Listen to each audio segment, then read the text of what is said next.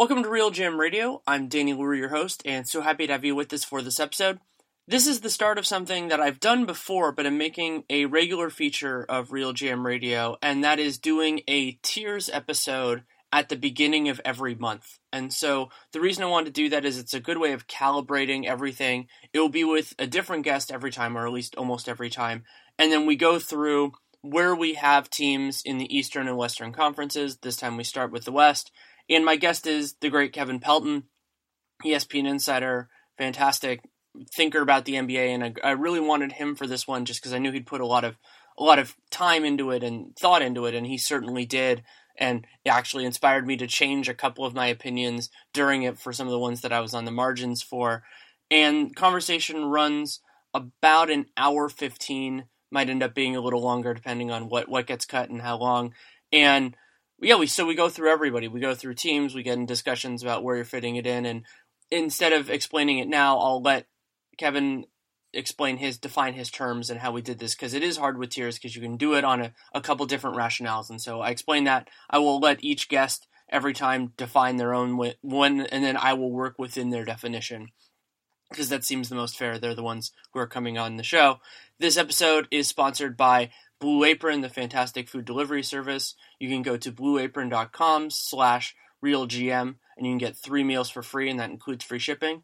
And also sponsored by Audible. You can go to www.audible.com slash try now and you can get a free audiobook and a one month trial subscription. Hopefully you check both those out. Again, the conversation runs probably about an hour 15, hour 20, and I hope you really enjoy it.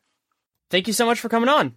Hey, always a pleasure to join you. I'm excited to kind of start, even though I've done tiers with other people, but started as kind of a real project with you. And I know this was something that when we proposed it, ended up producing some real tough decisions in all of this. But I thought the best place to start was just to lay out what your thought process was in terms of how you were dividing the teams. Yeah, so my thought about it is where they're going to finish in terms of the the playoff seed. I think that's probably at this point the most interesting way to think about it. There are obviously some discrepancies between that and then what we think teams are going to do in the playoffs, particularly in the case of teams that have injuries right now. But you know, I think that kind of clarifies who we expect to get there, and that's that's the first question at this point, right? Yeah, and then the other part that I use is I call it the surprise test, which is basically that how I separate out the tiers is it's the teams that I would be surprised if they fell out or if some other team went in. So like it's not a hard and fast thing like there are some teams that are really challenging with this, but that's kind of the rule that I use to figure out like if I'm getting there so I'm throwing out let's say a team being like, "Oh, are they tier 2 or tier 3?" It's like, "Oh, well, where where what would surprise me?" and that's how I do it. That makes sense. We're going to start with the West I assume you want to start at the top as opposed to the bottom. I, I don't know. Maybe that's maybe that's actually better to go the reverse way. We can do that. We or I don't know. Actually, then are we going to turn people off if we start off with a bunch of talk about the Dallas Mavericks and then yeah, that's true. Yeah, let, us let's, yeah. Start, let's start at the top and pull them in, but we can go bottom to top in the East. Okay, I like we'll that. do it that way. I have the Warriors alone in my first tier. I don't know how you feel about that, but uh, to me, I think they're going to. You know, this notion that the Clippers might jump them for home court advantage has been pretty short lived. I would have them in a tier by themselves if we were later in the season and this dynamic still held, but there's enough time that I see it as a possibility. So I actually have them in tier one with two other teams. But it would that was another one of my close calls, and it ties in with something that I felt about the Eastern Conference.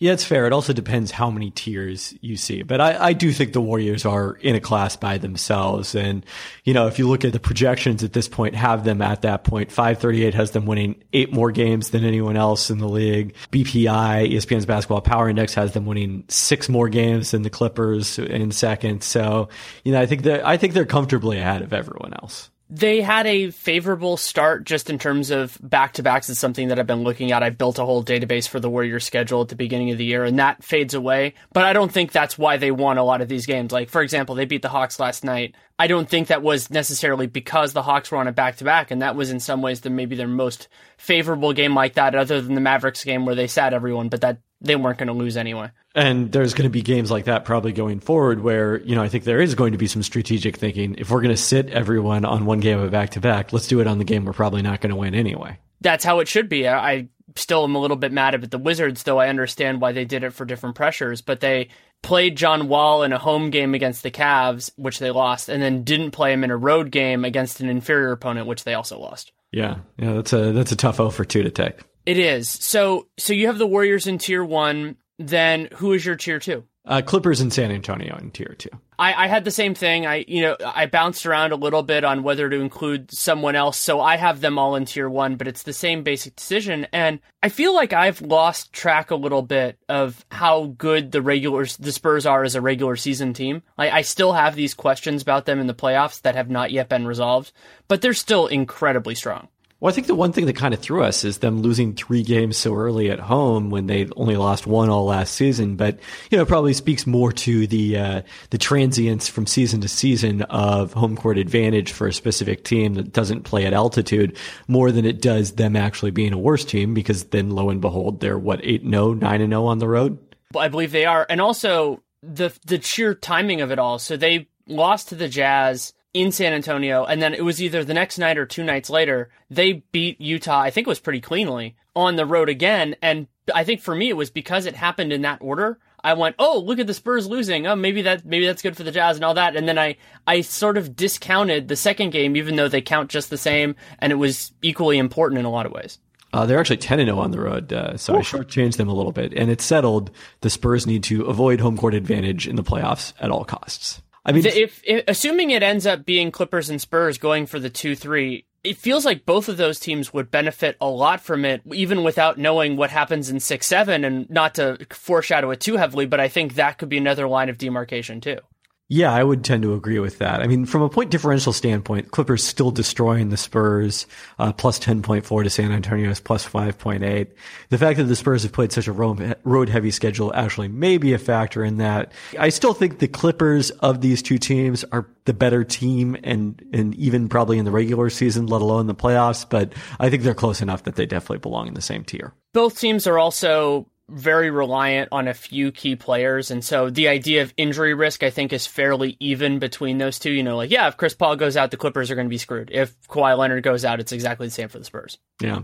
Okay, so yeah, so next year was probably the hardest in some ways for me in the in the West to do, just to figure out who was in and who was out. Do you want me to go first? Sure. So my tier two is the Jazz, the Rockets, and the Blazers. And I did do this after the Mike Conley news. Yeah, and I think the Jazz and the Rockets are pretty uncontroversial there. If you were betting on it today, those are the two teams I think you'd bet on to, to have the best chance of getting the fourth seed and, and joining those teams with home that we've already mentioned with home court advantage. Portland then is going to be the question mark whether they belong in this tier or the one below it. I had them in the tier below. Okay, so did you have a just Jazz Rockets or do you have somebody else in there? I, I had just Jazz Rockets. So we're both more confident on them than on Portland would you say that Utah would probably have a, a, greater a greater difference in terms of home court considering the altitude and everything else? Yeah, they're one of the you know them and Denver are the two teams that consistently have had greater home court advantages than everyone else. That you know it doesn't really regress to that average of all home court advantages. So yeah, getting the fourth seed could be really enormous for them. We saw a couple of Utah Houston first round series back in the mid 2000s. I think actually one of those Utah won in Houston in Game Seven, right? I think so. Yeah and, and maybe 2000, 2008 or 2007. So to me, Portland, you know, I think they're going to work through how poorly they've defended without Al-Farouq Aminu because he is eventually going to come back. And we've seen this before where the Blazers really ultra conservative defensive style, it leads itself, I think, to more variability within a season. So some years they start well. You think back to, I think that was uh, 2000, 2013, 14 when they got off to such a great unexpected start.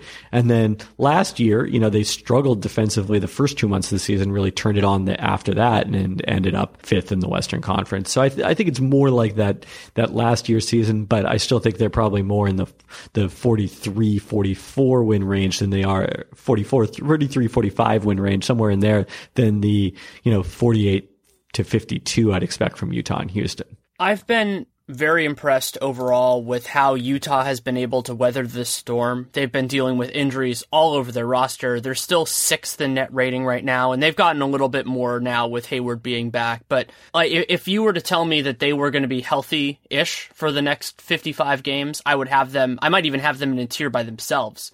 But the fact that they've already dealt with all this and they have a, roster that's, you know, that, that they do need their best guys. It's just that they're also still really deep I think they're one of those ones that uh, could have ended up in a tier by themselves. And, you know, when I'm doing this, hopefully a month from now, maybe they will be. But for right now, I think they have to be here with the Rockets. One of the lessons I think I've taken from the last couple of years is as much as depth can help you survive injuries, I don't think it can completely compensate for them. And we saw that Agreed. the other team that I would put in that category, we'll get to them obviously in the Eastern Conference, is the Celtics, who it turns out they're a lot better team when they have Jae Crowder and Al Horford. And that goes also into the idea of replacements is that, you know, you're, you're, or even in the Celtics case, the replacements of your replacements. So when you move a guy up, that can sometimes be the bigger issue. We're probably going to see that in Memphis. You know, when you play Andrew Harrison 28 minutes or whatever it's going to be, that's a problem. But you also have to slide somebody in, and Tyler Zeller was one of the big flaws for the Celtics, and they were plenty deep. I mean, they have a series of big men. They also had a big problem that Memphis is also dealing with because everything is going wrong in Memphis right now of having multiple guys in the same broad position group injured at the same time, which is also a great way to hemorrhage depth and just kind of get hit in a way that you can't really handle. Yeah, which is uh, something that's tough to model going in. I guess m- my question about Houston: Do you think that they've changed tiers at all in your mind? I mean, w- did you have them in that Utah Portland tier before the season? They were right, in, kind of in tier two and tier three with me. I think I ended up settling with them in tier three but their offense has been better than I expected. Their defense still sucks, but I'm broadly okay with that as long as this keeps up.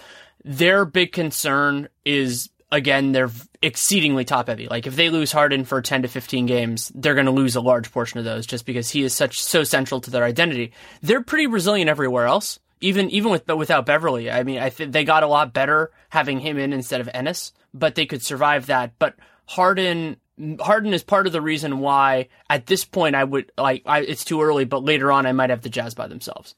Did you intend that as a segue to talking about the Oklahoma City Thunder? Sort of, yeah. so, so, so, so you have the Blazers in the next tier down. I do. And then do you have the? I'm assuming the Thunder are in that, but yeah, the Thunder are exactly the same boat. The reason why I don't have them in tier two is a they're I think they're worse right now, and they might even be more dependent on Westbrook than the Rockets are on Harden. It's a close call. It'll be interesting to see what happens when Cameron Payne returns, assuming that happens sometime soon, because Semaj Christon is so out of his depth as a rotation point guard right now that even if Cameron Payne isn't that much better than he was last season, I still think he'll be an enormous upgrade in that regard and, and help reduce the differential where they're so, so bad with Westbrook on the bench. Yeah, it was the same problem with Tyler Ennis, you know, that, yep. that if your third string guy is so bad, then having your backup's a huge help. Yep even even if that player isn't great on their own, it's really just about that relative differential. So then uh, I think maybe the one controversial thing is I do have Memphis in this tier along with Oklahoma City and Portland. Okay, so you have you have Mem- so is that your tier three? Uh, that would be my tier four since I have the the extra oh. tier at the top. Oh, that's right, right, right. Okay, so you have that. Mine might even be more controversial because I do not make a demarcation between the Thunder, the Nuggets, the Grizzlies, the Pelicans, the Lakers, and the Wolves. That's interesting. I, I, mean, I I think on a pure like underlying talent standpoint, I'm with you, but the, the wins they've banked count for a lot. I think they they certainly do, and but but I think where I'm where I'm concerned with that and why I put them in the same tier is that well, first of all, Memphis is in kind of a different thing. You you wrote a really good piece which came out right before this about how would you ballpark it that the, this loss is probably somewhere around four wins for them? Yeah, three to four wins, I think. Yeah. So that that pushes them I think pushes them into this tier for both of us. But why I have the Pelicans and Lakers and Wolves there is that I feel like they've played below their talent level so far, and it's not that big a jump because I believe the Thunder and the Grizzlies, especially with with Conley being out, have played above it for the time being. So that pushes them together. I'm fine with separating it, but I was surprised with myself that when I started doing it and I'm like, well, should I really put the Pelicans, especially after today, should I put the Pelicans in a different tier than the Grizzlies? And banked wins is exceedingly important. Like that's a great point to make, but I, I just wasn't comfortable doing it. What I think is interesting in looking at the statistical projections, the playoff projections, is what a line they draw between Denver and Minnesota. I had assumed because Minnesota's point differential was pretty good, partially fattened up by that that Memphis over, game over Memphis. Yeah, that uh, that they would be right there with Denver, but Denver's at 38 in BPI, 40 on 538 uh, as opposed to Minnesota, which is at 35 on 538 and 34 on BPI. A pretty comfortable difference between those two teams, even though I, I also have them in the same tier. I just have them a tier below. before Kevin and I continue our conversation on the Western Conference tiers and get into the stacked Eastern Conference tiers, I want to take a moment to talk about Blue Apron. Blue Apron is a fantastic food delivery service. It's something that I've really grown to love and make a highlight of my week since I started it more than a few months ago now. It's been a while. And an example of that is a great potato and bechamel pizza one focaccia bread that I made over the last week was great. I've never actually made a bechamel sauce before. I liked it, and sauces are something that, for whatever reason, is intimidating to me. Made a few different aiolis and sauces through Blue Apron that I've really liked and made again, and one of those is actually this pizza because I made a modified version of it after doing it. I think that was early last week, and then made another one over the weekend, modified it a little bit. And that's something else that Blue Apron can give you beyond excellent ingredients. It can be ideas and confidence for things that you've never done before. So for me, it was that bechamel sauce and, and the pizza itself. And it can be all over. The quality of the ingredients is incredible. A standout, as always, is the seafood. I've had some really good, I think it was a cod dish a couple weeks ago that really stood out. It's all sustainably sourced. It uses the Seafood Watch, and as the brother of a marine biologist, that is certainly something that is important to me. And part of the reason why I love Blue Apron and their relationship with Real RealGM Radio is that you, if you want to try it out, it doesn't cost you anything. You go to blueapron.com slash realgm, just like the show, just like the site, and you get three meals for free, and that includes free shipping. You can use that time. I fully expect that you will fall in love with it the way that I did but you get that opportunity. You don't have to spend any money. So you go to blueapron.com slash realgm.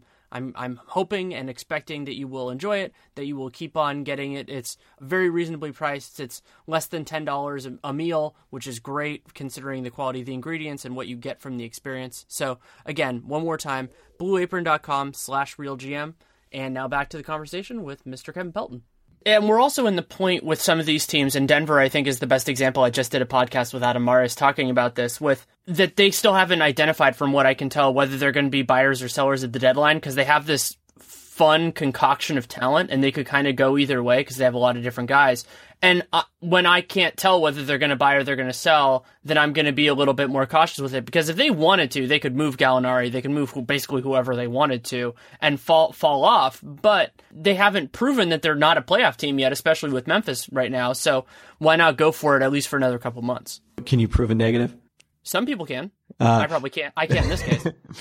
you know, I heard uh, Zach Lowe was discussing this on the most recent Lowe post about whether you know Denver would be buyers or sellers at the deadline, and the thought that popped into my head somewhat randomly, I guess it was two Lowe posts ago, uh, was the possibility of them being both buyers and sellers. And I was thinking, I love that idea. Yeah, there was a trade deadline several years ago, like early in Billy Beane's tenure, where the A's traded their closer, their veteran closer, I think it was like Billy Taylor or someone, but they also then traded for Jason Isringhausen. And it turned out that he was just as good, but also younger. I mean, like, I'm not sure that they're going to pull off that kind of coup, but something like that where, yeah, maybe you trade Gallinari because you don't think he's going to come back as a free agent, but you're also making some, you're making that deal in conjunction with some sort of other big deal to get a veteran it's going to be exciting to see how their players are valued around the league because they have a lot of divisive guys that could be on the block. Kenneth Faried is probably the most obvious example of that, where some teams are probably going to really like him just as a holdover from years ago, and other teams are just not going to want to touch it because of the years remaining on his contract. And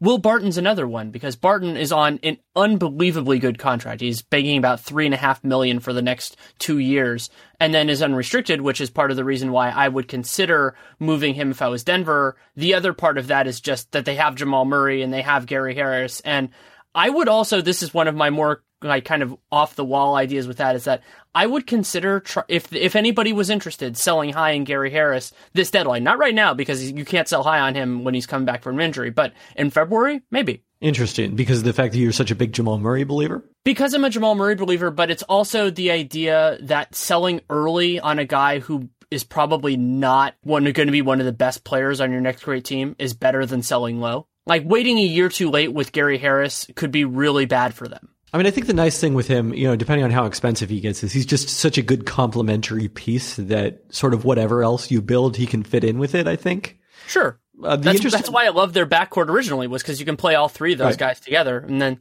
due to injuries and other thing and comfort, they're playing Jameer Nelson a lot, and it's just killing my heart a little bit. The guy who to me is a sell high candidate for them is Wilson Chandler because mm-hmm. he's a guy that tons of teams could use. Eh, like virtually every good team needs a player like Wilson Chandler.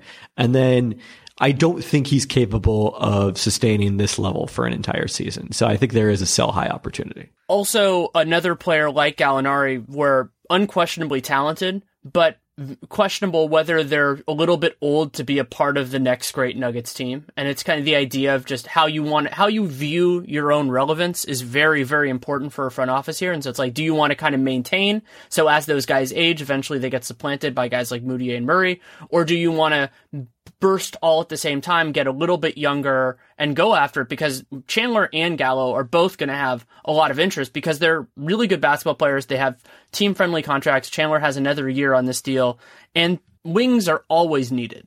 Now, I should preface this by saying I have no idea who this would be, but what if their win now move was for a point guard? I'd be fine with it. Yeah. Like Eric Bledsoe? That's an intriguing name. I have put the Suns in like the it, as a key piece in like all of these random trades I've thought of, like Demarcus Cousins and all that, because they have a nice collection of talent, but they're pretty obviously not that good. So it's it's a great fit to make to make some sort of interesting bold move, and they have a front office that has shown the penchant to do that. uh, sometimes for better, sometimes for worse. Absolutely, including in the case of your fellow Husky. Yeah, I guess both, other... both ways. I guess the other guy, the uh, other thing we should talk about the Nuggets is, is there any consideration of doing something with one of their centers? I mean, this doesn't seem like the time to trade a center, but it doesn't seem like those guys are ever going to be maximized playing on the same roster. The approach that I would use right now, and I have a feeling that the Nuggets front office is exactly in this place, is that you always listen and you hope that somebody makes a mistake, but that you don't expect it to happen now because Jokic and Nurkic are both incredibly talented guys, and you you have to bet on ceiling when you're a team that's hard to get that has trouble getting free agents because if one of those guys ends up really improving in the next two years, they provide more value than anything you can probably get in a trade unless another team gives you overvalues them basically. Or maybe it's something else at a different position. I mean, maybe that's that's the answer. You just don't think those guys can ultimately coexist. But uh, we've we've probably talked enough about Denver, especially since you just so recently discussed them. Ah, it's fine. So Oklahoma City, we both have them kind of in this group below the other teams like the Jazz and the Rockets, and I have them below the Blazers. What gives you pause with them? uh, I mean, I, I, their their lack of shooting and and and scoring outside of the backcourt, I guess, and, and Kanter.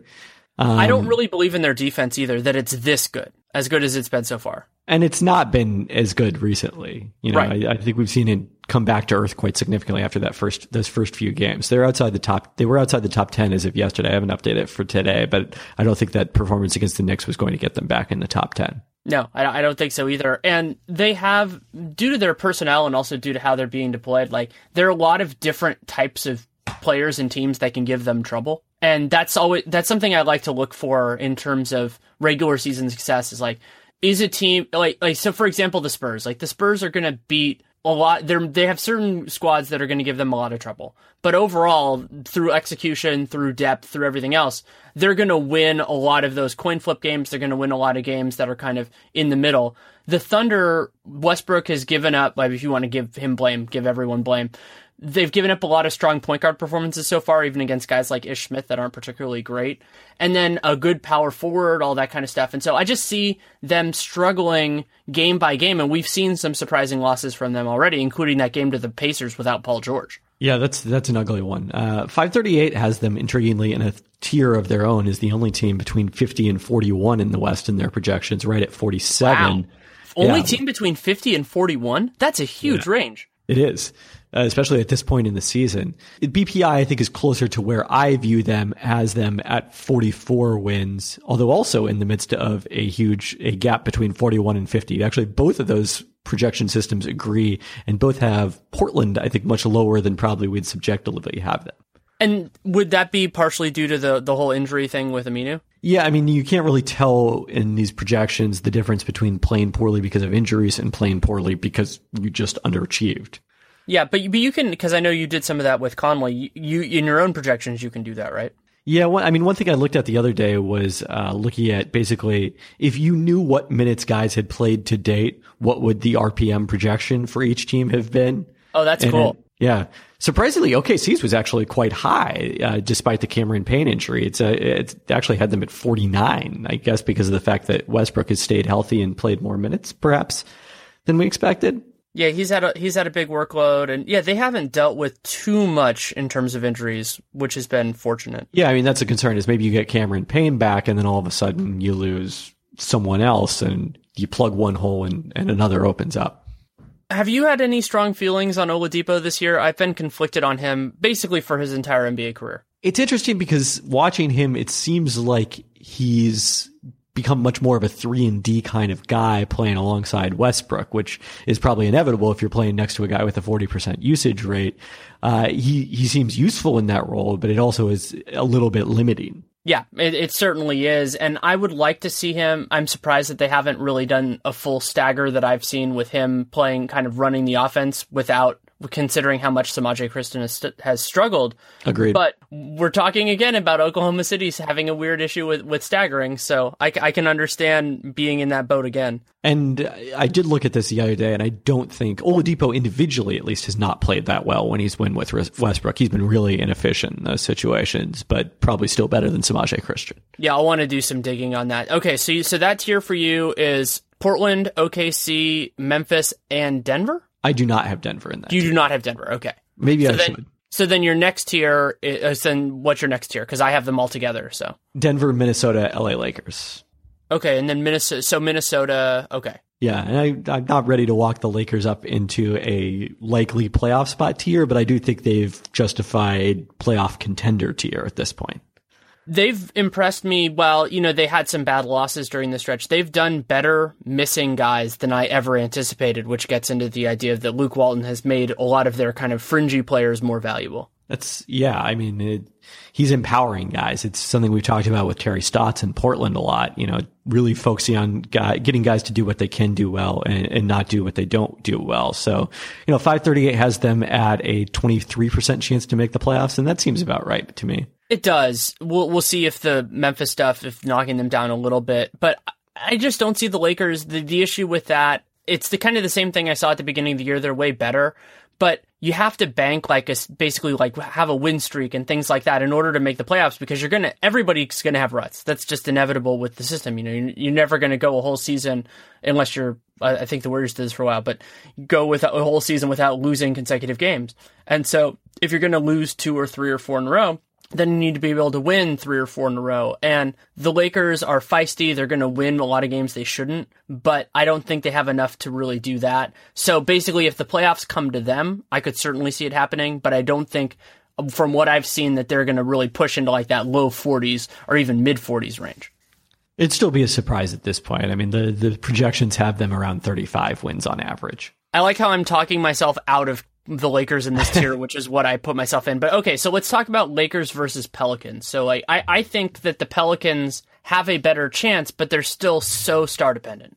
Yeah, I mean, I would feel better about the Pelicans if I felt like, oh, they're definitely going to stay healthy going forward. But why are we expecting that they're not going to, you know, they're not obviously going to have Jrue Holiday away from the team, you know, for a completely non-injury related reason like he was early in the season. But this isn't necessarily guaranteed to get better going forward. And they've also had a largely healthy Anthony Davis, and he's pretty regularly missed. I think it's about it's about 15 games this season, right? Exactly. Yeah. Yeah. I think a minimum of 15 games this season. Yeah. So there were seasons where he missed a lot more, and so if, if we're pricing that in because they they really can't win with, in, with any regularity without him. And I'm not willing to say, oh well, if they get Tyreke Evans back, it's going to help them a lot, considering how much time Tyreke has missed. Right, and we don't just don't know where he's going to be as a player when he gets back. So I still have them in the lower tier alongside Sacramento and somewhat reluctantly the Dallas Mavericks. Reluctantly, in what sense? That I feel like I probably should be writing them off, but I am not quite there yet. Maybe because they beat New Orleans the other night it feels weird for me. I have Dallas in my lowest tier to have them there, considering how much I believe in Rick Carlisle. But they have so much strength as a as an organization that I think they can they can handle that better than some other teams. It's kind of a parallel to Miami in the sense of like they they can handle tanking if that's what comes better than let's say a team like the Pelicans where their GM is fighting for his job. That's a good point. Yeah, I mean, so much of it is about incentives and then security, all of those factors. And obviously in Dallas, there's the ultimate job security because the owner is the guy who basically runs basketball operations. Also, I don't know how how realist they are. Realistic, I guess they are in terms of free agency. But I mean, they've had good years and still not gotten guys, and they and all that kind of thing. So depending on how they're trying to swing this, and a lot of that also depends on Dirk for obvious reasons. That they have to, you know, maybe having that rough year, but getting you know, let's say getting one of the guys in this point guard class brings more optimism than fighting for the playoffs and missing it or, or anything like that, if they're even capable of reaching that point. Yeah, I mean, the, I I think you know you can want to make the playoffs all you all you want. Like only eight teams are going to do it, and most of those teams haven't started as poorly as the uh, as the Mavericks have. I think I was talking offhand with Nate one day, and he talked about how Dallas would, in many ways, be the perfect destination for Markelle Fultz. I said something similar in my chat a couple weeks ago, I think, where and you talk about the uh, the pick and roll game that they have, and and one of the things that has been kind of impressive this year is the fact that that is sort of held up even without Dirk in the lineup. You know, certainly when yeah. was healthy, Seth Curry's had his moments, even Jonathan Gibson. So yeah, you put a guy like Fultz into that, and look out. And I I would be really excited to see a high ceiling guard with Rick Carlisle in his system because he's going to be there, and to give basically to have the uh, the structural incentives with a guy like Markelle to develop him as they see fit, and having again the structural the structural stability to say we can we can use this guy best. So whether that be playing him right away, whether that be going in a lot of different directions, and Carlisle can manage that well, Cuban can manage that well, and it would also give them a, a kind of a, an organizational focus that I feel like they've kind of lacked, where it's just been, hey, let's get the best guy that's available, and we'll work from there. They've used Dirk to a point, but they, but you know, you do reach kind of the beggars can't be choosers element of it. But if they had Fultz or Dennis Smith or Lonzo, they could say, okay, this is this is the pivot point now for us.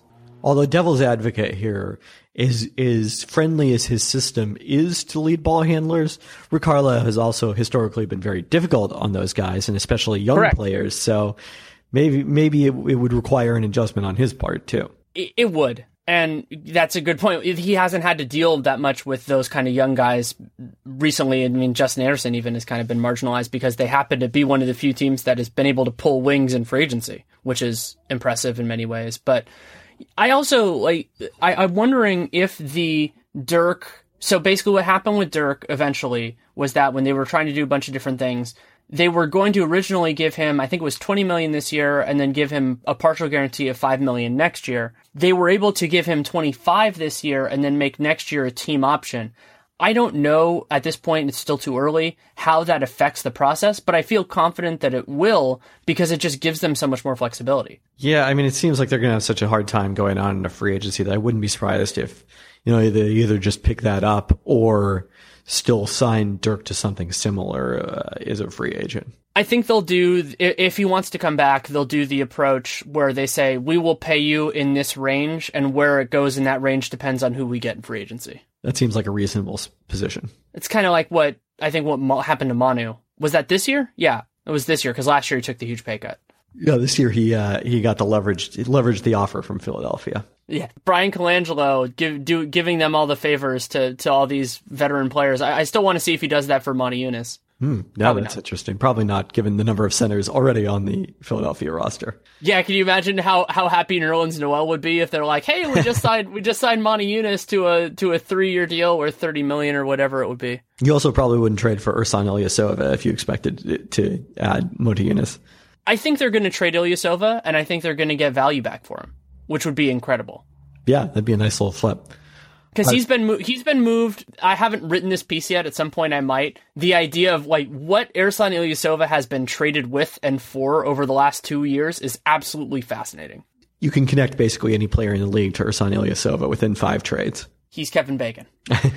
Somebody can make that document, and I will definitely enjoy it. Okay, so so then your so your bottom tier is it just Kings, Suns, Mavs? Oh, and uh, Pelicans. I have Phoenix in a and then in, in, a tier by themselves at the bottom. Okay, so you have them as the kind of the sole the sole bottom feeder, the spot that we probably both thought the Lakers would be in.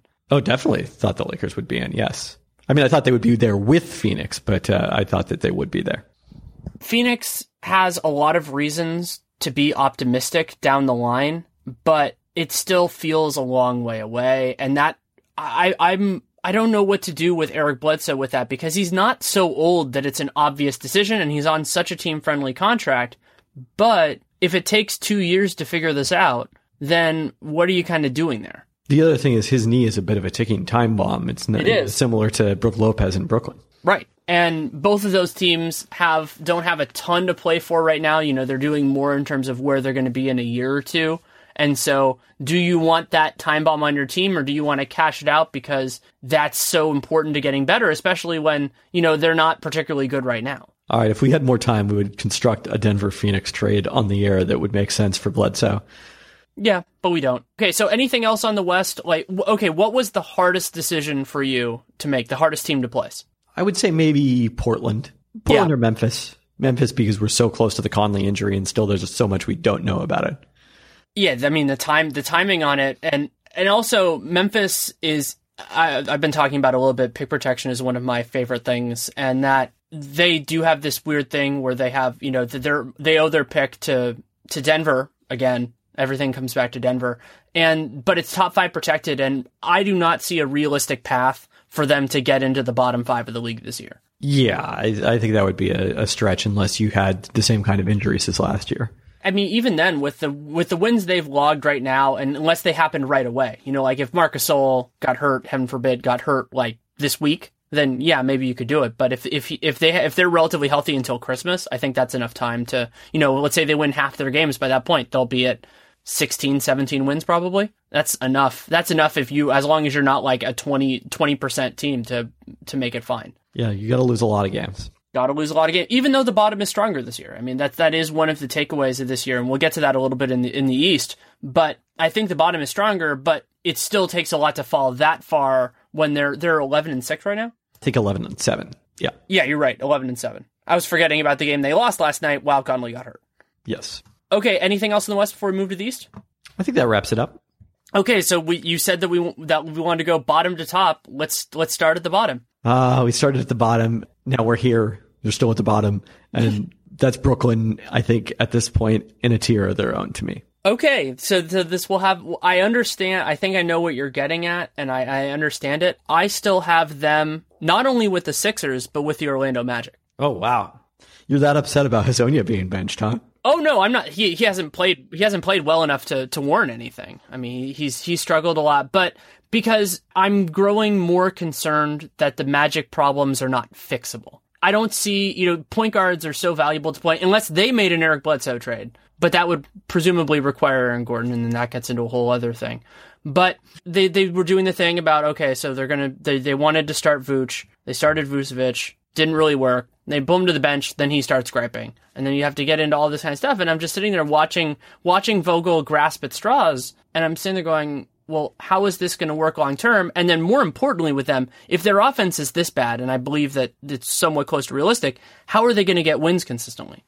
Yeah, their projections are pretty dire. 27 in uh, BPI, 29 in 538, but still, I think they're enough. They might be in the bottom tier in the West, but I think Brooklyn is far enough below them that to me they're in its separate tier. Do we ha- have you heard any timetable yet for updated timetable for Lin?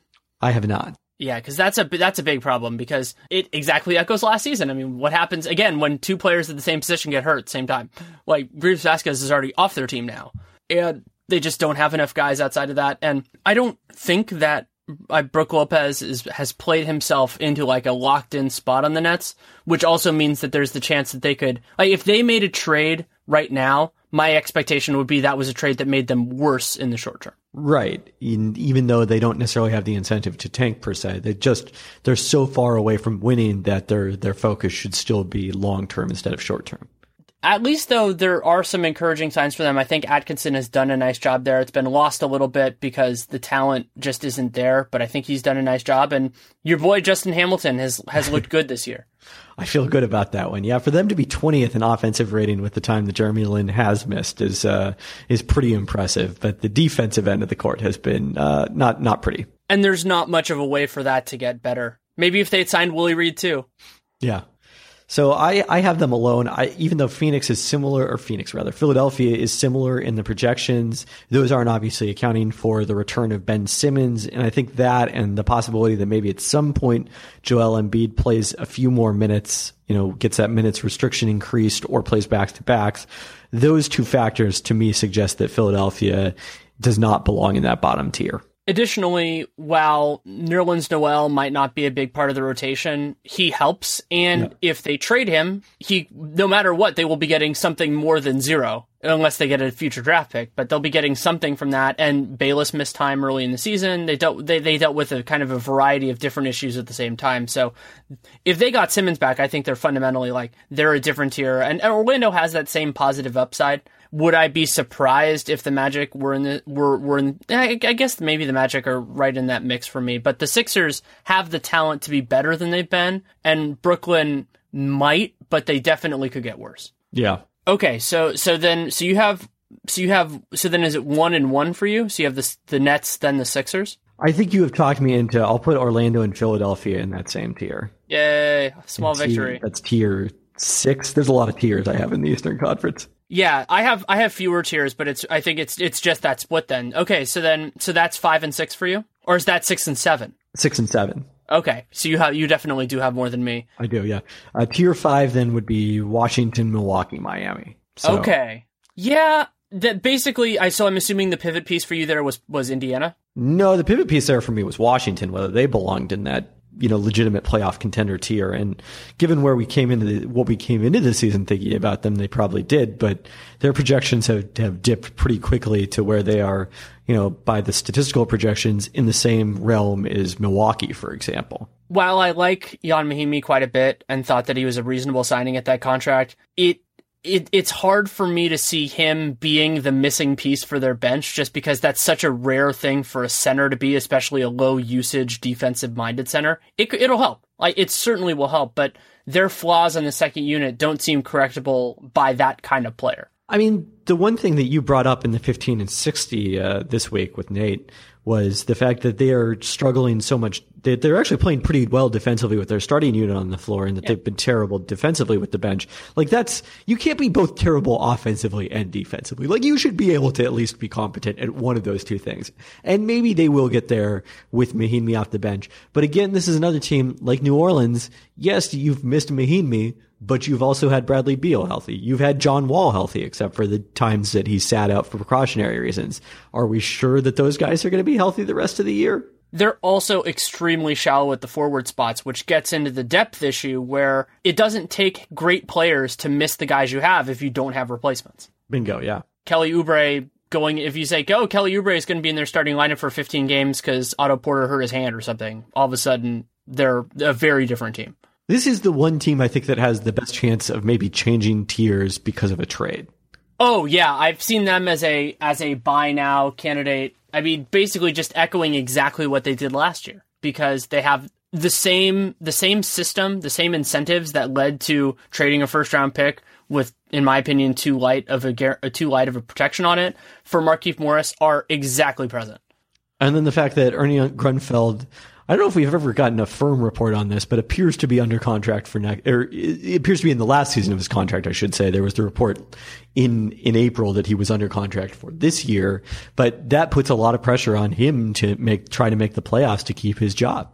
It's amazing he still has that job to keep, but as long as he does, you see, you see GMs make those kind of decisions and he'll, he'll have the, you know, the, the, they're they're all kind of the boat is all pulling in the same direction with that. Whether you think it's a good thing or not, they're going for the playoffs. Yeah, and maybe that does make sense when you look at the fact that John Wall doesn't have that long left on his contract. I mean, they're not an especially young team, all of those factors. And then the fact that just it could have such a big impact for them because of the fact that even, you know, a competent bench piece would help them quite a bit. I think the big challenge for them though is going to be they don't really have expiring contracts to trade in that kind of a deal. They're going to have to try to find someone who's making relatively little money in return. I mean, maybe that's a Will Barton landing spot. Will Barton, or maybe they're willing to include Gortat in that deal and just basically kind of have have it where they they cycle him out and bring in like let's say they traded wow this is like Gortat and a first to somebody for a talented wing of some sort. But the question is, how many teams in the league are going to want to take on Gortat's contract if you're not trading out another center in return? That's true, and also not only do you have the positional the positional issue, but also the idea that teams are fundamentally optimistic about cap space, and so they go, "Oh, well, if he was an expiring contract, then maybe we would do it," but he's not, and so so you get into in those kind of things, and Washington does not have they basically they don't have a, a one size fits all piece to make all these trades work, and considering we're working within the CBA, you kind of need to have that. That's why having a large expiring contract, even if the guy isn't good, can be incredibly useful. Will Barton for Trey Burke and a lottery protected first works. Should we call that into the league? Oh, I'd like to see them get something else, but that totally could happen. Oh, that totally could happen. And that would be a great trade for Denver.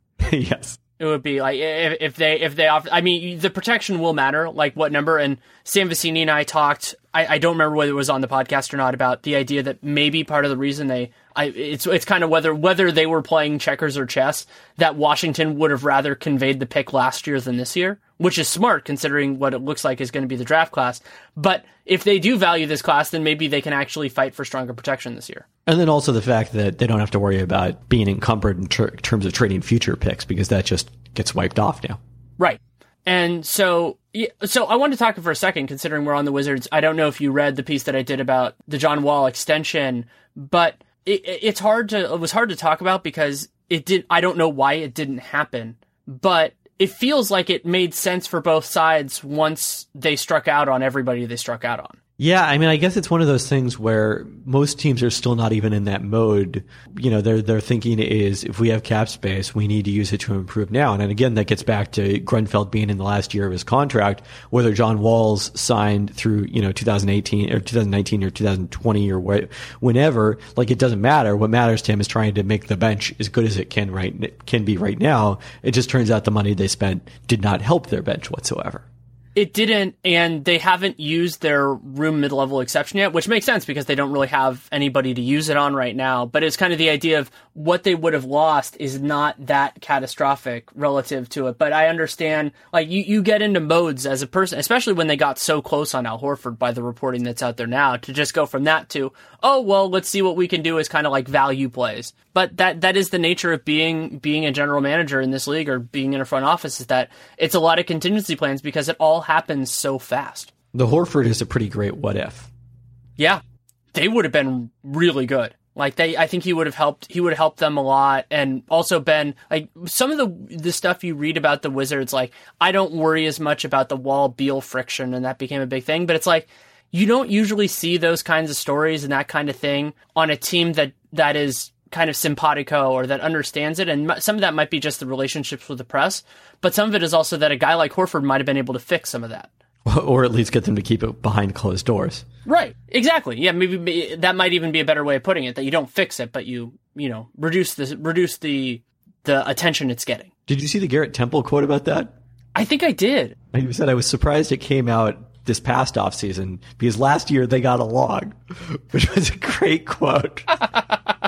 okay, so I had trouble with Miami just because I think the most likely outcome is that they that they kind of fall off, but they have enough talent and they have a good coach and their defense has been great so far that I kind of kept them in this group, but it was a challenge. There's no, you know, I went looking through this after listening to the 15 and 60, and there's nothing obvious in their defense that is ripe for regression. I mean, Nate mentioned the defensive field goal percentage around the rim, in particular with Hassan Whiteside, has been terrific. But, you know, I think that's possibly sustainable. It's not like, you know, opponents are shooting 25% from three against them, which is a way that Miami has started well in the past. So they're probably going to hang around. I think it's really just a question of can they win enough games now that they stay in stay in the mix as opposed to going south. One of my favorite ridiculous trade ideas is the idea of Orlando trading for Dragic. That I could see that. Because it, it, it, it's an align it's an alignment of teams that have different priorities. And like I remember when I heard the thing about the the kid the report about the Kings possibly thinking with Rudy Gay for Dragic. And I at first I'm like oh that's terrible value for him. And all this kind of stuff and I'm like well you know they can use that space in a lot of different ways and one of the challenges with next offseason and I'm sure you and I will talk about this in, in various forms is that there are a lot of teams that are going to have kind of like mid-level cap space, but there aren't a ton that are going to have just like this enormous wealth, and that's what you would want in a Dragic summer destination is a team that could just take him in, and so you can translate that into well, if we think we're going to want something else, then why don't we just move him now? Dragic for for Jeff Green in a pick. Yeah, that's what I would basically what I was thinking. Or Hezonja, Jeff Green and Hezonja. Well, I think you'd want I think you'd want to pick instead of Hezonja. Probably, if yeah. You could, if you could pull it off, I mean, you, that might be one where you're fighting about protection until the cows come home. But you could certainly do that. And also, Miami, if you wanted to kind of sweeten it to make it a pick, they have a lot of these weird kind of lottery ticket guys. And so maybe, oh, we like Rodney McGruder, we like whatever one of these guys, and they add them in, and then that makes it makes it more balanced. Yeah, yeah. The Magic don't. It, it's this strange thing that other than DJ Augustin, off the top of my head, they don't really have any bad contracts. It's just that they the overwhelmingly good one would probably be Aaron Gordon, and they're not going to trade him unless it's for something amazing. Well, I, you know, I think where they're failing to get value is on guys who are on basically one year contracts. So Jodie Meeks, and then Green, C.J. Watson would be the other one that's a bad contract. Yeah, because he's just not not contributing enough. They, they, I guess for them, they they don't have the same problem the Wizards do, where the, they they have filler salary if that's what they need, and that's actually one of the funniest parts about what happened with Jeff Green is that I saw one of the big values of Jeff Green. Let's say he had signed the exact same contract with the Clippers, would have been the possibility of being traded. However, if he had signed a one year deal, he would have had a no trade clause. Yeah which would have been amazing. Like if it, if there was some like, and, and, I wonder who would have leaked this if Je- if it were a situation where the Clippers could get a good player, but Jeff Green rejected the trade. he would become the biggest villain in that city. Like you, you would love to do that like a week before the deadline to see if you could shame him into withdrawing his banning of it. You're, you're assuming that people in LA care about the Clippers. Some people do. I say that not even in a mean spirited way. Just I know I know that anything that happened with Nick Young would make a bigger impact than whatever Jeff Green could have done with the Clippers. Did did we ever? I don't think we ever had the conversation because you know living down there in various moments, like I had the conversation with LA based writers and everything about how long would the Lakers have to be bad for the Lakers flag car flags to turn into Clippers flags, and the answer was a while. Right. And we didn't get it. Like the Lakers are already good enough to keep their fans. yeah, yeah, it's true. Like if you survive the Kobe era, this is this is a wonderful dream for you. okay, so the, so so you have so then that tier. Let, us recap what you had tier five as. So that was the the Heat, the Washington, Wizards, yeah, and the Bucks. And the Bucks. The Bucks are are an interesting place because I don't think they're great, but they are good enough that basically if t- teams could fall past them. You know, one of the interesting things about the Bucks is I think that when I was thinking subjectively about their season, there was a consideration that they're probably not going to be close enough in the playoffs for, to the playoffs for it to make the sense for them to push Khris Middleton to get back at the end of the year. But if they are in the mix, that could be a big pickup for them for the last, you know, 10, 15 games of the season. Absolutely. That, that, that's a really good point. And it's not like they, you know, the, they have him under contract long enough that it's not like they're taking that kind of a risk. I mean, granted, when I read about his injury, I actually like committed an audible scream because it just sounded so horrifying. I don't even really want to repeat it. But it was, but so they they have this talent, and also I think that they can get just internal improvement once they figure out what they have and and try to balance it out. They can do that, but they also have the problem of they don't have a ton of real assets in a in a traditional sense. Like the guys they have that are valuable, they want to keep. I don't see much likelihood of that. I mean, I guess Middleton then potentially becomes their their deadline addition. Right, and he could be enough he certainly could be. But yeah, they, they it's unless they were going to like trade a first round pick or something like that, and there isn't a real clear cut path because they want to see how good they are with Dellavedova, Middleton, Giannis, and and Jabari together. Unless what they could get is kind of like a, the right fit at center and not have to worry about drafting somebody, which would require someone else probably to take on at least one of their centers. Right, and if it's not Plumlee or Henson, then you're committing a lot of money to that position and almost definitely going into the luxury tax. Yeah, which I don't see that being the outcome for a Milwaukee team that is not going to win a playoff series no matter what. Right. Before we move on in the Eastern Conference, I want to take a little bit of time to tell you about another RealGM radio sponsor, Audible.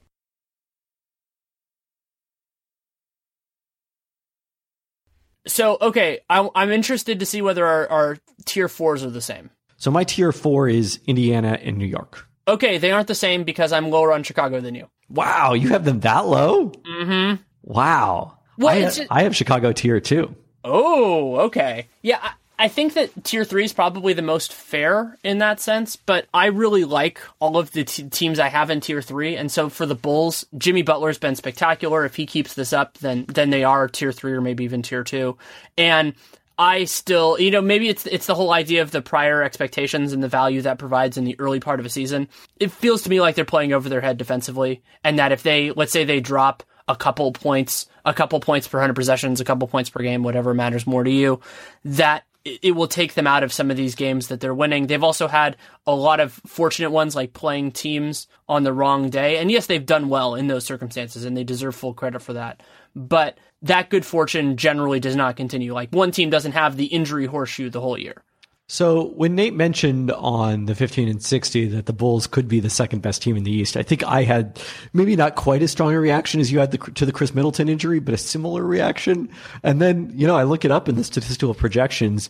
BPI has them winning 50 games. 538 has them winning 50 games. 538 has them, I think they both have them third in the Eastern Conference. So I think you kind of have to put them there at this point. And the one thing I will say in defense of their expectations, or not in defense of their expectations, but is that if Fred Hoiberg were a new coach this year and everything had played out the way it has, I think we wouldn't have been surprised by it because this is kind of what we expected from Fred Hoiberg when he came in last year.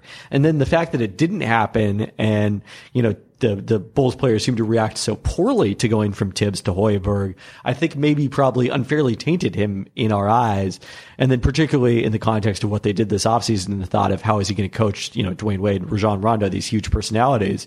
But if you think of Hoiberg as a first year coach, like this is what we expected. It's a, it's a solid, you know, defense that doesn't make a lot of mistakes and then an offense that has shared the ball, I think, much better than we expected. They also have the, the critical mass that is necessary of competent basketball players to stay to stay afloat. Like I don't love their point guards, but you know having guys like McDermott and Mirotic and Gibson, however you're going to make that work, and their centers are good enough that they can they can weather a lot of different storms. And considering their their star players don't necessarily fit well together, that could in some ways work to their advantage eventually. Yeah, I mean. And the, I think one thing we talked about, you know, the uh, the lack of staggering in Oklahoma City, and I think Fred Hoiberg has done a pretty good job of that. It, I mean, the Wade the Wade only lineups have still not been very good, but at least they give you an offensive focal point with those, you know, those second units. Yeah. So if they if they were the let's say they were the in the second tier in the East, maybe even the second best team, would would where would they rank among best teams that do not have a good point guard on their roster? Hmm. Because like that doesn't happen very often. I mean, like look at what happened to Utah last year. Like Utah was a very good team overall, but they got sabotaged by the one, and they didn't even make the playoffs. Would it be wrong if I said San Antonio? Ooh. And, and if it would be wrong, would it be wrong because of Patty Mills? It would be wrong because of Patty Mills. Yeah. That that ties in with the Spurs that I'm I'm so excited to see what Pop does with this team long term, like who closes, who starts, and how they balance all that because he he is somebody who can pull off the the ruthless decision if he wanted to, but that's just that's the reason that he doesn't is because is part of why he's so great. Yeah.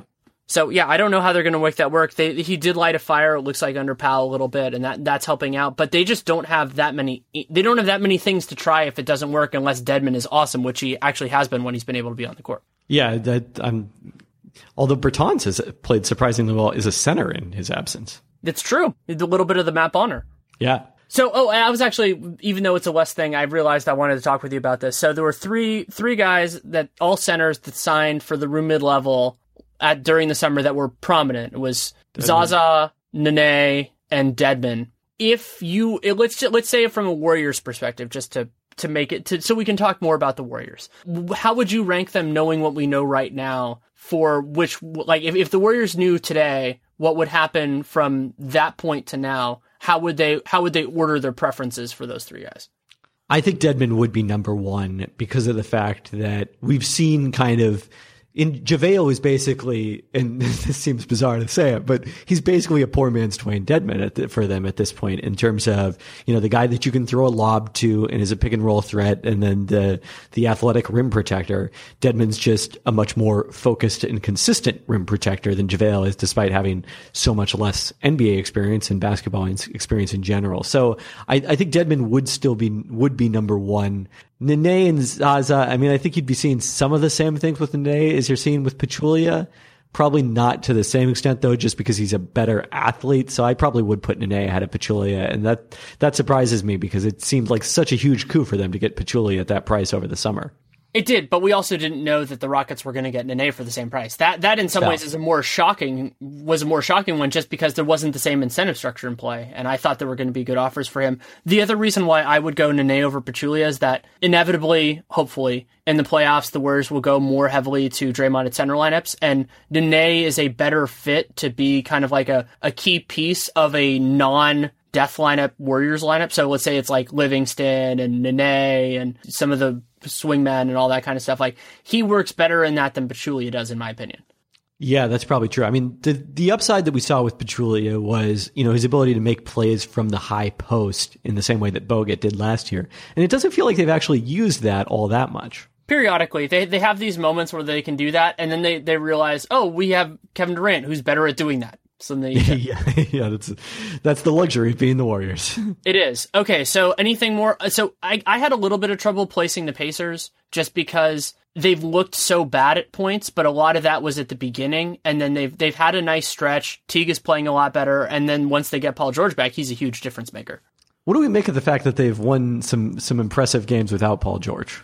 I don't know what to make of those games. I watched a portion of that Clippers Pacers game because I couldn't believe what was happening. And what I was watching was it, it, it, reminded me a lot of that Warriors Lakers game early in the season where just nothing went right for the better team. And so they just lost. And th- that was how we're. I also watched the Pacers Thunder game, which was super weird for a lot of different reasons. So they've been better. They're competitive, but I don't read too much in that. Like, oh, they're they're improved over what I thought they'd be. Though they are getting more from guys like Glenn Robinson than I expected. Yeah, he's been a revelation. The projections are way down on the Pacers. 37 wins from BPI, 36 from 538. To me, I think they kind of are who we thought they were. They're a little bit better than 500, a team that's going to be better on offense than last season, but not nearly as good defensively, and then not at all the kind of threat in the East that, you know, some of, some of the people who really liked what they did in the offseason thought, thought that they were even, a, you know, conference finals contenders. And they still are very dependent on Miles Turner. You know, Al Jefferson, that game against the Warriors. I mean, granted, there were a lot of reasons they were going to lose that game, but Jefferson looked really out of place in a way that they can't really correct. And their point guard situation, like, not only if Teague gets hurt, but if Teague doesn't play well, they do not have many other options. No, they certainly do not. But they've done a good job without Paul George, which is better than I ever expected. So kudos, kudos to them for that basically top to bottom. So then it is, by the way, a classic Nate McMillan thing. The the worse talent you give Nate McMillan, the better results he is going to get out of it every single time. That's totally true, and exactly the type of the type of read on it that I would expect you to make. okay, tier three. So do we have the same tier three? Hawks, Hornets, Pistons. We do. Yeah. Yeah. I, I mean, I to me the to me the Hornets were the only ones that you can make a case for them maybe being the second tier. 538 has them at 47 wins, six wins ahead of Atlanta and Detroit, and I'm, I'm surprised that Atlanta is that low. BPI is more in line with my expectations for those teams. Hawks at 46, Hornets 45, Pistons 43, but again, that doesn't factor in the fact that they're going to get Reggie Jackson back entirely. I like those teams together because they all have kind of similar paths. Like they're they're they're good, but they're not great enough that they're going to just like go on this huge tear and they're not bad enough to lose like four or five in a row. And the Pistons are worse right now, but getting Reggie back is going to be a huge help for them. And the Hawks at one time this year, I mean, especially after they beat Cleveland, I would have had them in tier two. But watching them in person and watching them more over the last couple weeks, I do not trust their offense at all. I still can't quite put my finger on why they aren't better. I mean, I guess it's the fact that they're not getting the shooting from the wings that you would have hoped. It's it's a combination of a lot of different things. I mean, so they, they downgraded in terms of offensive capability kind of in three places at once. So they downgraded at point guard, just going from Teague and Schroeder to Schroeder and Delaney, though Delaney has played well. They but Schroeder Schroeder would have been a better fit, like if they had played him and kind of kept everything else the same, kept Horford instead of Howard. I think their offense would be better. But it, it com- those issues compound each other because Schroeder has less space to work, and so you can play both of them by collapsing in and that ties in. And then also Korver not being, you know, not being what he was in his prime, which is not surprising, has also contributed. I mean, last night, which is one game, and I've watched, you know, watched plenty more, but he's missing shots that used to be automatic even before he had that little resurgence. Wait, did Kyle Korver have an offensive rebound last night? Because before last night, he did not have an offensive rebound this season. That's kind of impressive in its own way. I, I don't know. Who, Kyle Korver is the uh, is if there's any precedent for that. He did get an offensive rebound. Oh, and uh, also last night, Klay Thompson got an offensive rebound, put back an and one. I almost fell out of my chair. Yeah, that was a nice play. Yeah. Anyway, I was trying to watch that game and like figure out that, and also why the Hawks starting lineup is no good because that doesn't particularly make sense to me. And I mean, maybe it's because Schroeder played so well and was shooting uh, unsustainably well from mid range, but I, I don't feel like I got any good sense of that if Schroeder could play against Stephen Curry every night, he would do a lot better. like that, Curry has this weird flaw against waterbug point guards because they just it doesn't fit, and it's not the type of guy that Klay does well on too. So Schroeder uh, Schroeder does well against the Warriors. It's just something that something that's happened to actually Teague, Teague can as well. And but also the Warriors just like Curry. Sometimes it looked like he was just getting beat. Other times it looked like he was kind of executing the scheme, but it was the scheme from last year when they had Bogut and Ezeli back there. And it's like, yeah, letting Dennis Schroeder drive against Bogut and Ezeli is not the worst thing in the world. But letting him do that against Zaza Pachulia and JaVale to a point, yeah, that, that can be a problem. And Schroeder's gotten a lot better, to his credit, at reading that that helper and making the passage wide. He had two or three just beautiful passes last night, but he doesn't create that separation enough to really use it. Yeah, and despite that, I still think the fact that he hasn't played very well is probably one of the primary factors in the offense struggling and the starting lineup right. struggling. I agree with you. And their defense has been great and that they still haven't been able to really kind of push it beyond that when when they've had this advantage is it kind of is, is another reason for me that they're tier three and not tier two. Yeah. So I think that makes sense for them. I mean, Charlotte, the fact that they've got balance with top 10, potentially a top 10 offense and defense maybe makes the case for them, but I still think they have a lower ceiling than those top four teams in the East. I will note that you've also completely convinced me to put the Bulls at least in tier three because I was stupid to put them in tier four. All right. Well, I got that going for me, which is nice. Any, anything else on tier three? I think that's it's weird that those teams are just they're all teams I think we enjoy and that that are it's an accomplishment to be there, but there isn't that much to say. No, no. except that Kemba's been amazing. He indeed he has, and yeah, it's been a great year for point guards in the East. I would say that that Eastern Conference playoff point or Eastern Conference All Star point guard is going to be almost as difficult as in the West this year in some ways. I'm not sure the West one is difficult anymore because it's just obviously Curry, Paul, Lillard. Westbrook. West, no, Curry, Paul, Westbrook. Yeah, the Lillard. And, Will, Lillard, and Lillard so. if they can get a wild card spot to squeeze him in. Yeah, four point guards is tough to fit on a roster. Es- especially no considering Harden's going to have to make it. Yeah, I guess. Yeah, I mean, so no shooting guards make the roster in the West, do they? It, it, depending on how we're going to count Harden, I can, I still think of Harden as a two, but either way, yeah, no, no. The fact like, like is, Klay, is Klay Thompson going to make it? I, I'm not. I'm not sure that he is. Oh, Klay. yeah. Hey, that's okay. That's that's gonna be tough too. yeah, it's gonna be it's gonna be fun. I mean, the the West is just so good right now, and then you have this the weirdness that is gonna be the the like the center slash front court stuff with all the guys who are doing putting up huge numbers on bad teams versus the guys who are you know kind of the other ones in the mix. But I don't think the the West is going to have to deal with legacy spots for guys like Dirk and everything like that. So that's that is useful because that was a big problem with Kobe. But they still need to expand the rosters to 13. I think. Oh yeah, I think they should expand it to 15. That'd be fine, but at least thir- 13 since that matches the number of active players now on the roster. Yeah, th- no, they should just make it 15 but have two guys inactive. well, you could have guys who are in there, the legacy guys, or uh, there's also could be guys who are just not that fun to watch in the All Star game, but deserve to be voted All Stars. Like LaMarcus Aldridge should be an inactive All Star. Oh, I would completely support that. I would also support the idea of having guys that would be fun. Like have maybe you have a certain quarter, like maybe the second quarter, for guys who aren't good enough to make the All Star game, but can just play in it for a quarter. Like I'm trying to think of like Zach LaVine would probably be a good guy for this. He is not an All Star by any shape of the imagination at some at this point, but he would be fantastic in that game. Bill Simmons used to always say that they should make sure that Jason Kidd was always on the roster. So I think someone in that vein too. Yeah, making sure you have ball handlers and all that. But those guys are making the All Star game now. But not necessarily the the ultra pass first point guards. So we need Ricky Rubio in the All Star game. Is what I'm saying. Yeah, let's put him on the East. we're, just putting the Minnesota backcourt in the All Star game. Yeah, every single player on the Minnesota Timberwolves except for Gorgui Dieng is better in an All Star game than in a regular game. This might be part of their problem. Because Wiggins is too. Like Wiggins certainly fits this bill. Yeah. All right, second tier in the East, I have Toronto, uh, Boston, Chicago, and Toronto. With Toronto yeah. at the top of that right now. I don't think there's there's much arguing it. I, I think the Celtics will end the year with a better record than the Raptors, but the Raptors have been better so far. mostly because they've been healthier? I'm not convinced of that. I mean, 538 has Toronto seven games up on Boston. BPI wow. has Toronto five games up on Boston. I, I, think the Celtics will close that a little bit because, again, as we've been saying, the projections don't entirely account for the fact that Crowder and Horford were out and they've been so much better without them. But I still think that's, you know, especially when you consider it's not a sizable gap in the standings because they're only a game up, but Toronto has already played some of the most difficult part of its schedule. Yeah, they had a, they've had some brutal stretches so far. The the schedule makers didn't do them any favors, particularly with that Cavs Warriors back to back, which is just filth. But yeah, they played good teams all over, and and also I, I don't know what their home road split has been so far, but it seems like they played a lot of challenging road games too.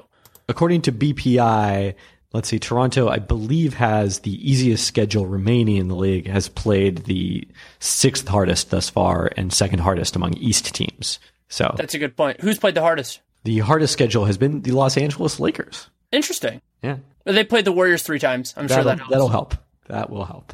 They haven't. Has there been a Lakers Clippers game yet? I don't think so. I know there's one on um, Christmas. No, I don't think so. Okay, so so with this group, would you would you have it? I see. Part, I think part of the reason why I would have Chicago in tier three as opposed to tier two is that I would be surprised if they finished above the Celtics and or the Raptors. Uh, yeah, I would be a little surprised by that, but depending on how injuries go, again, I mean, they're projected ahead of them right now in in both of those projections. Is if you had to pick one of these teams to to join Cleveland, I assume it wouldn't be to supplant them in, in tier one. Who would it be? I guess Boston has the most upside of these teams. It's so hard to see any of them doing it though. Yeah, and that's exactly why Cleveland is tier one for me. It's just because there there there there's a separation there because I don't see a rational path. A, I mean, reason, a reasonably a reasonably likely path. There, I see a rational path. I don't see a reasonably likely one. Right. It's it's injuries. It's serious injuries to the Cleveland Stars. Is basically it. Yeah. And basically LeBron. I mean, if Kyrie Irving goes down, I think they could survive that based on what they've done in the past. But you, if you're gonna, if you were gonna beat Cleveland for home court, you would have had to be leading them at this point, I think, and nobody else is anywhere close to them in the standings. They've so. also done a much better job of figuring out how to use their front court depth. Like the fact that, like, so last year at this point, they still hadn't, I think they still hadn't brought Tristan Thompson into the starting lineup. You know, they were still starting Mozgov and dealing with all that stuff. And they did have Dellavedova. Kyrie hadn't played a game yet at this point in the year. And Cleveland isn't going to have that same drive during the regular season because, like the Warriors, they don't have anything to prove. But it's a lot harder to catch them from behind than do what kind of what the Hawks did and just be ahead. Exactly, especially because of the fact that then, you know, maybe they give up at some point and don't worry about the fact that they're not the number one seed. But in this case, you know, if they are the number one seed, it's easy for them to protect that. What would you say, just off like off the top of your head, what do you think the odds are that Cleveland ends up with the best record in the league? Because I think that's not going to happen, probably. Yeah, I would say maybe maybe ten to fifteen percent. I think they have a better chance of winning the championship than they do of finishing with the best record in the regular season.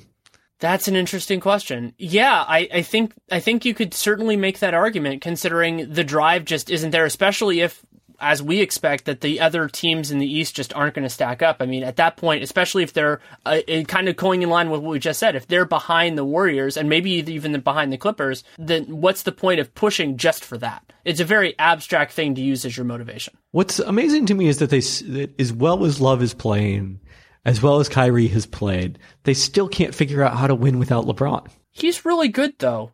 I mean, he is really good, but the whole point of why we thought this team was going to be very good, and lo and behold, they you know did win a championship, is because of the fact that we were looking at okay, they've got two other guys. It doesn't have to be just LeBron like it was the last time he was in Cleveland, and yet it's still at least when he's sitting out games entirely, it's still just LeBron the rest of Cleveland's roster should still be better than, I mean, competitive with Indiana. You're on the road, so that's a tough game, and it was the second of a back to back. But still, the fact that they have, I, when was the last time they won a game that LeBron didn't play? Ooh, that's a good question. I do. I'm not completely sure the answer, but so okay. Cleveland this year, and of course it is a relatively small sample, they are scoring 104.7 points per 100 possessions with Kyrie on the floor and not LeBron. And I think that's kind of part of it is that they just don't have, like, Kyrie is a wonderful player, but I still don't believe in him necessarily as being the primary ball handler on a reliably successful offense. Yeah, that's true. I mean, he's much better when he's able to be that kind of second option, play off the ball. He, it, it, it, the best thing that happened for his legacy, and I generally don't care about legacy talk, but the best thing that happened for him was LeBron coming back because he would have, I think he would have just become that kind of guy where it's just, you know, he's good, he's really fun to watch, he'll have those 55 point nights, but now he's a champion. Now he gets that on the resume forever and hitting that shot, and he has the perfect player alongside him. And, gold medalist. Uh, by the way, I looked this up. They they did win a game without LeBron last year. They were one in five. They beat Dallas on March 16th. Ooh, it can be done. It can be done, and they probably will have to. Well, they won't have to do it, but they'll they'll have the chance to do it because Cleveland do pulling off what they did last year with basically just having LeBron take some time and, and doing everything. I think that is going to have a really long ranging impact on the stars of this generation. I think we're already seeing it with the Warriors that they're not they're not pushing it in the same way, and that resonance is felt even harder in Cleveland than anywhere else because it was just confirming everything they did. Yeah. Okay, so we'll end this on we we've already alluded to it a couple times, but if you were to the teams that you think are most likely to change tiers in a positive direction or in a negative direction. Uh, let's see here. So I think Memphis definitely could slip a tier if they really struggle without Conley or he's out longer than we expect. I think Denver's got a decent chance. Denver and Minnesota both have a decent chance of jumping up a tier based on their talent and in Denver's case in particular, the way they, the, you know, the underlying fundamentals of how they've played this year. Dallas has a pretty good chance of dropping a tier. They, that might be the, the best case in mind. You already had them in that tier. So, so you, that wouldn't change anything for you. Uh, Washington could certainly jump up a tier because of a trade or just getting Ian Mahinmi back. Otherwise, the East looks fairly set to me, I think. How about you? I'm so low on Orlando. They can, or did I did I already move them up? I think I already moved them up when we were talking during. I think you convinced me. Did you? I can't remember. But so, I think so. Yeah. So if Orlando, if we're put, if I'm putting them in the tier with Miami, then I think they're the team in the East that's most likely to drop, and the team most likely to go up is the Wizards. And in the in the West, the most likely thing for me is to is to clarify what you already did, which is to move the Warriors above everyone else. So then the Warriors, I guess the Warriors would stay in the same tier. The Clippers and Spurs would drop. And then a further clarification of what you are, another thing that you already did, which is whether the Pel- some team with the Pelicans, Lakers, and Wolves can kind of, or the Nuggets drop off the group with the Thunder and the Grizzlies. Yeah, so it'll be interesting when you revisit this with uh, someone else where they land on all of this. Yeah, and how that how that month will change it. And part of what's going to be fun about having different guests with it is that it's not going to be the same person each time. So maybe they'll be like, "Oh, well, I I disagreed with you guys on this," and so, but that that's the fun of the whole thing. Yep. Anything else you want to share? I know people should definitely read your Conley piece, which just came out. Yeah, and then uh, the other thing I've got coming, uh, I don't know when this will post, but it may already be up by then, is a piece on the difference between the Timberwolves and the first and second halves. Nice. I'm looking forward to reading that. Yeah. Well, thanks so much for taking the time. Always a pleasure. Thanks for having me. Thanks again to Kevin Pelton for taking the time. You can, should, and must read him at ESPN Insider, and you can also follow him on Twitter at K Pelton. That's K P E L T O N. His Conley piece is great. It was an invaluable resource for me in kind of processing what that really meant in terms of Conley being out, let's say six to eight weeks. We don't know exactly, even at this point. It's just you know when when injury is that long, you never know for sure and then going through the whole league it's it's a big undertaking. And as you probably guessed with some of the context we recorded this on Tuesday before the games and then I'm putting it out Wednesday before the games but most of you will probably listen to it on Thursday. And there were a couple of outcomes on Tuesday in particular that changed a few of the things. That is the nature of the business not the biggest devastating thing in the world. We always understand that but that context is somewhat important. And the goal here is to do this podcast ideally is the first podcast of every month. If I could schedule it, if I could make this happen, I'd love to have it come out around the first every month as well. And that kind of gives me a, a motivation to refocus on the league, make sure I'm make sure I'm on everything, and have an idea of this and I like the process of figuring out okay who who is where, what what is representative, what is not, and all that. And I hope you enjoyed it as well. So that is going to be the t- the target right now is for that to be a regular feature. This will be the December episode. That will also do it January, February, March, and April. That is the tentative plan. Probably going to have somebody different for each one of those episodes. There are more than enough capable guests and everything like that. So I appreciate all of the support and input that we get. It, a lot of different ways they can come in. You can message me on, you can email Danny Leroux NBA at gmail.com. at Danny Leroux on Twitter. And those those are probably the best ways in terms of everything else.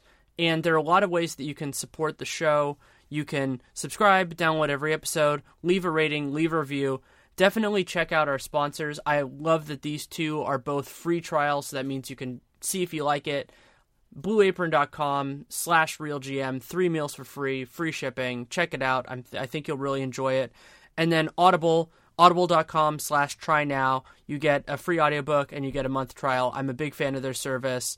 Just my sister has been urging me to listen to the uh, the new Trevor Noah audiobook. He he just had a book that came out and I'm probably going to start listening to that in the next couple days. So, big fan of Audible, big fan of everything there. Also thrilled to be part of the CLNS radio family. You can use their app to listen to this podcast and many other ones and it's a great group of things, especially for those of you on the East Coast uh, in the Boston area, particularly. But it is a growing family, so they're they're going to ha- hopefully have more things like RealGM Radio in the stable in the very near future. So, thanks again to everybody for listening your support. I, I continue to love doing this show, and we'll keep on doing it for the foreseeable future. So, thanks again for listening. Take care, and make it a great day.